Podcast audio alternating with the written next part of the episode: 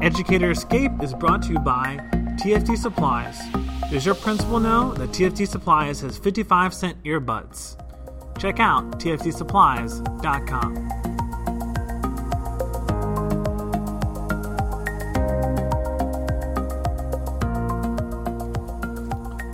Hello and welcome to the Educator Escape podcast.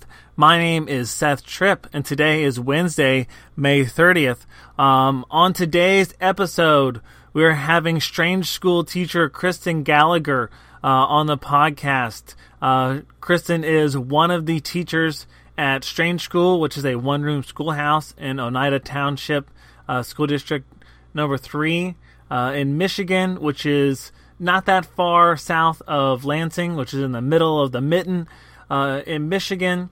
So I hope that you will listen in. Um, I hope that you also had a great Memorial Day weekend. I hope that you got out and had some fun.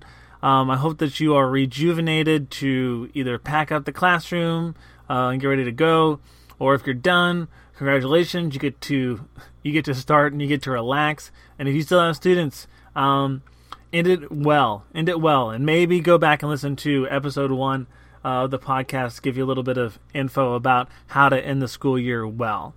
Um, part of it being, of course, uh, celebrating the end of the school year with your students and celebrating all that you have uh, accomplished. So, uh, with that being said, if you have been listening to the podcast and you have not yet subscribed, uh, please go and do so on Google Play, iTunes, Stitcher, uh, TuneIn, uh, soon to be in other places. Um, I know that you will really enjoy it um, and then pass it along. Um, so, like I said on today's podcast, Kristen Gallagher and I are going to have a conversation. This is just part one. Uh, part two will be next Monday. Uh, on Friday will be our news segment uh, with one of the members of the Daily Circus podcast. I hope that you will listen in. Here is my interview with Kristen Gallagher.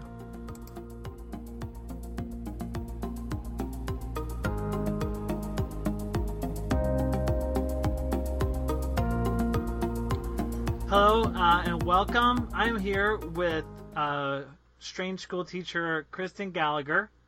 Um, Kristen is one of three teachers at the strange school in Oneida Township uh, in Michigan. Um, great to have you on. Thank you for coming on. Yes, thank you for having me and let me share a little bit about a strange school setting. So, can you tell us about this? Is there like a history behind that name, or is it just, or? it's not because it's a weird school. Okay. Um, it's, it's, actually family. Um, the street that it's perpendicular to is that whole family. The their last name was Strange, and they farmed there, and they kind of grounded their life there, and uh, naturally, the school on the corner of the of that street became Strange School based on that family. So okay, very cool. Yep. And, and I just, just kept it. and I'm a history teacher by trade, so I find oh, cool. all of that really cool. Um, yes. Um, so, could you tell us though before we get into the school, tell us a little bit about yourself and how you uh, came to teach there. All right. Well, it is definitely not my first year there. I feel like it would be very overwhelming in a one-room schoolhouse to have that be your first year. Um, I actually have eight years on, of teaching under my belt, and um, so I am approximately 30 years old. Uh, so I feel pretty good. Like I've accomplished quite a bit being able to run my own school. Um, not many others can say that, yeah. but uh, it's definitely. I feel like when I went to school eight years ago, this is why I went into teaching. That's the difference I'm able to make. That I, sorry to those large public schools, but that I felt was missing. Um, so although it's hard for everyone else to imagine, now that I'm there, it's hard for me to imagine not being there. It's your you you it's your it's yeah. your calling. It's your calling. Yeah. You would say. Um, and, and no, no, that's the cliche thing to say, but I also am furthering my education, so I'm in uh, getting my master's right now in technology education. Oh, very cool. So there's that. And I'm just kind of chilling on the floor right here. Sorry. That's there it. we go. I just I just finished up getting my master's in that. So. Okay. Yeah. Um, you know, originally I I did it knowing the large public schools are going that direction, but now I'm extremely grateful I did because in Strange School it's a lot of independent work time and we we do utilize Chromebooks one to one. So having my technology background now will will really benefit that setting especially. So not knowing that's what I was going to be doing, it turned out perfect. Very so, cool. Yeah. Very cool. Yeah, and I saw a picture of the school and stuff, and I saw the way your classroom is is set up, and uh, with the smart board at the front, and it's Mhm. not what I mean. The building itself, when I see that, it is sort of what I imagined, but the classroom is Mm-hmm. you brought the classroom into 21st century. Yep. It is definitely a um, surprise when you walk in. They definitely, you know, they have the the desks from 90 years ago, but like you said, there's a smart board, smart board right front and center. There's um, a large flat screen TV if we ever are doing a, a whole class activity um, that they're able to watch. We have, of course, our whiteboard. So we utilize the old with the new, but um, like I mentioned earlier, we have Chromebooks one to one, so that's a um, really exciting thing for a small a small school to have. Um, we were able to to use that in a positive way, so definitely the modern feel is is 100% there. Cool. Yep. Um, tell me about your your day to day, because your day to day, I imagine, is a whole lot different than somebody sure so than than a, a, one subject teacher or a, a one grade teacher. You know, so tell what, what tell me about what that what that, that day looks like for you. Well, and and uh, your friend was kind of making fun of that too. The 20 minute rotations. It doesn't really make sense. I don't know if you can see. Oh yeah, you can see this at all. okay, There are so that's Mrs. Bilson's schedule. That's the our parapro schedule, Miss June. okay, And I actually only work a, a half day from 11 to 3:30. oh, okay, So when we talk about 20 minute rotations, we're actually talking about the teacher is teaching kindergarten for 20 minutes. The teacher Oh, is teaching first grade for 20 minutes. The teacher is teaching third grade. Um, we have a large third grade, so we split it between two two groups to for their ability. Um, and by large, I mean seven students. okay, okay, when, but when half your class is Right. one grade, it's really nice to be able to split them up. Um, okay, we teach at little horseshoe tables, so okay. to have seven kids at a back table is a little crammed. I Um, got you. So that's what we mean by 20 minute rotations. Um, Okay. I don't teach the kids 15 subjects, but I teach math to six different groups of kids every day. So that's I why got you. and this one's mine. So the reading it happens in the morning, and then when I come in, I do the math with my kindergarten. Um, if you see, there's a K slash one, Yeah.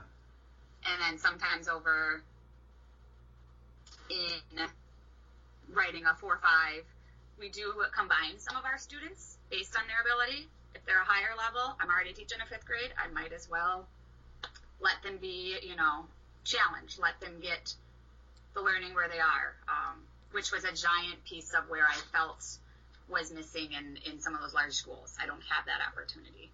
Um, or if they're low, a second grader in a first grade group, I'll throw them in, not throw them literally, but I'll put them in my first grade group because I'm already teaching a first grade group. Um, and then you're probably wondering what the kids do the rest of the time. I don't know if you can see, but this is a sample of third grade A. So Okay. I have, they're going to a phonics word word work. So if you think of phonics, um, vocabulary, working with spelling, that kind of stuff. And then they're at their seat if it's a journal time or handwriting. Those are workbooks or their journal is whatever the topic is for that day. And then they head on to reading. And then they have some math seat work. So every day you have to be, as you can tell, extremely, extremely organized. Oh, yeah. Um, because otherwise, we didn't have we didn't have schedules like this until October. This Okay. being my first year there, I didn't um, know what the struggles were until I got there. So it was, what am I changing? What can I make sure the kids know when they're not in a group what exactly to do? Okay. They're not exactly good at that time management yet, so that really gives them the time management. And, Um, and then if you see there's, I know your listeners can't see, but there's Okay. assignments as well.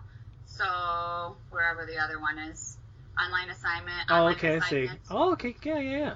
Yep.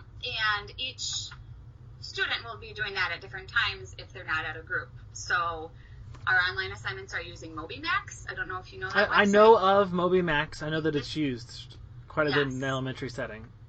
Yep, and it ties into um, Common Core. So I feel like if if nothing else, at least they, you know, sometimes sometimes our afternoon gets a little. Okay, we only did 15 minute rotations for science and social studies, but they got 20 minutes in a rotation with an online assignment and 20 minutes, you know, in a rotation um, with a teacher is always the hope. But uh, between seat work and group work, it's it's still a good 40 to 60 minutes that they get working with a, a specific content. So whether it's the teacher, um, they're reading seat work, and then the parapro doing vocabulary, they've spent 60 minutes doing reading that day. Okay. Um, it just happens to be in chunks. Well, that's kind of that quite a one of the things that you talked about sort of answers um, a question that I got, which was about um, about differentiation, about how you cover all those things, and because you're um, you can make those decisions. You know, this person is excels at math, so they can go up in a math group, is- Yeah. and and the re- and or and or down, and vice versa for reading another Yes. subject. And that that's true. That's how that that's how you you do that. Absolutely, yeah. Um, and it doesn't really, in a large school, I always felt like it added more work on me to Right. try to find the time where to do that. But I literally will just put it in their agenda as that's what they're doing, and they join the group that's that's their ability level as opposed to their grade level. Um, so it, it really it lends itself to naturally um, be differentiated easily. Very cool. Yep. Uh, um, what would you say? Hold on, I'm going to do. I'm going to switch gears a little bit from the classroom. Um, I'm going to kind of go to uh, community support. So, I, I was looking. I noticed that you're you guys are in a the the Oneida um, Township School District, um, Yep. which I saw they have um, intra-district choice. So, what can you kind of can you kind of exp- explain that to me, and then what? How do you get kids in district to come to your school as opposed to any other school in the district?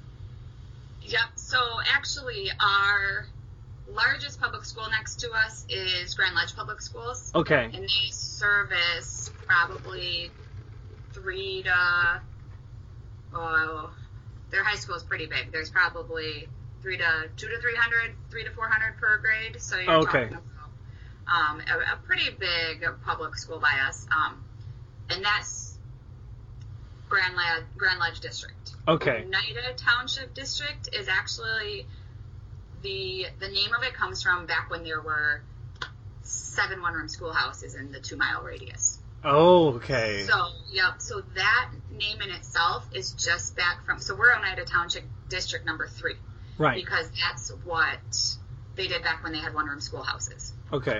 Um, so another school down the street might have been town Oneida Township District number two.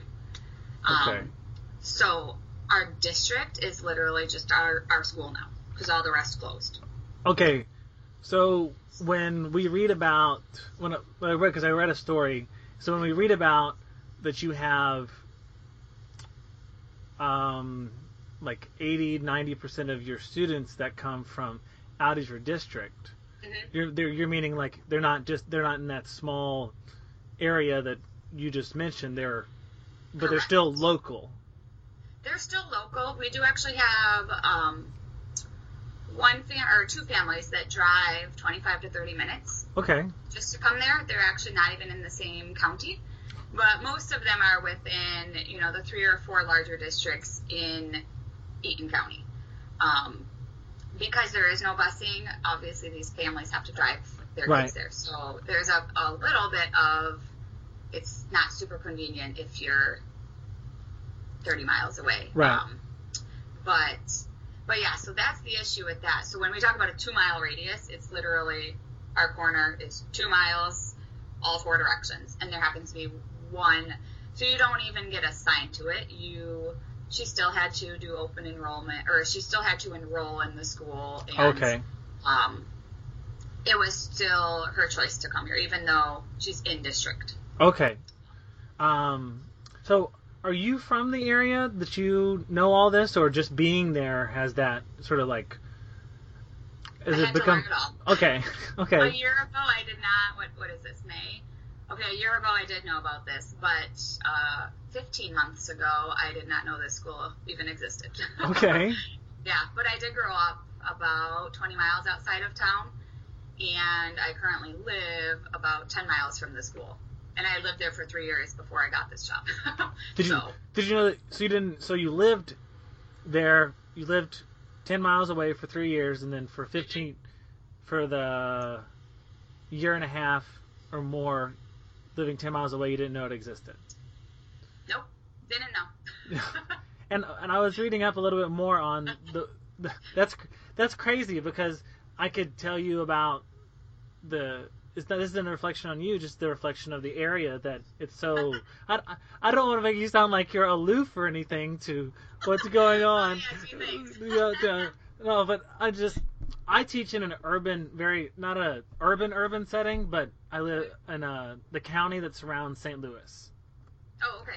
Um, so, um, like you know, there's a, an elementary school on every street corner. It feels like. It's hard to miss a school, you would think. Right, right. So, with that being said, you you have to search out and almost recruit students in a way to yes, come. absolutely. Like you said, you're not going to drive by very often going to the grocery store, going to town, seeing it, unless you live on the way or out of, you know, driving out past it. Um, Okay. Otherwise, like I said, I lived in the area for three years and never passed it once. Um, so you do recruit, but it's hard to recruit because we only have a one month window because we we have a 20 student limit. Oh, okay. we can't really accept year round unless they move into the two mile radius. Okay. Then they, you know, then they're considered quote unquote in district if they seek us out. Um, in district families can move in year round, but Okay. as you can see, 90% of our families are out of district. Okay. So it takes a lot of um, publicity, but I, you know, quite often you don't know how to get to it. So that obviously this uh, newspaper article got some publicity. Yes. got a hold of me. so the tricky part would be, um, you know, always getting that we have two or three kindergartners potentially coming. So obviously you want every year two or three more kindergartners coming because our class classes seven, eight, nine of the fourteen are going to be fourth, fifth, or sixth grade next year. Okay. So we Um, definitely want those younger grades coming in. Yes. Um, to keep it going. Um, I um, how was it? How did, I taught in a school that was the graduating class was fifty. So Okay. so we had so it was, Pretty it's pretty Yeah. small, pretty small, but nothing, but nothing quite like quite like that. I hope you enjoyed listening to part one of my interview with strange school teacher Kristen Gallagher. Um, we talked about how uh, the school started, about her getting involved with the school, uh, them going into the 21st century, uh, some about their day to day, which to me was really fascinating. Being a subject specific teacher, uh, knowing all the things that go into that was really interesting. And then about how they uh, get involved with their community and how they bring the community into the school uh, and how much it is like a family uh, at the school. Um, on part two of the episode, we're going to talk about how they collaborate with other schools in the state. Um, what was is Kristen's most difficult and most rewarding part of working at a one room schoolhouse, more spe- specifically there in Oneida Township at Strange School. Um, also, she's going to talk about some of the misconceptions that the outside world has about uh, one room schoolhouses and the teachers and students that occupy them. So I hope that you will listen in to uh, part two, which will be on Monday. So, not our next episode, but the one after that. Our episode on Friday will be with one of the members of the Daily Circus podcast, and we're going to do our wrap up in education news. There's been some big news in education this week. Um, I hope that you enjoyed part one. I hope that you will listen in on Friday and then again on Monday for part two. Um, and I will see you on Friday. Educator out.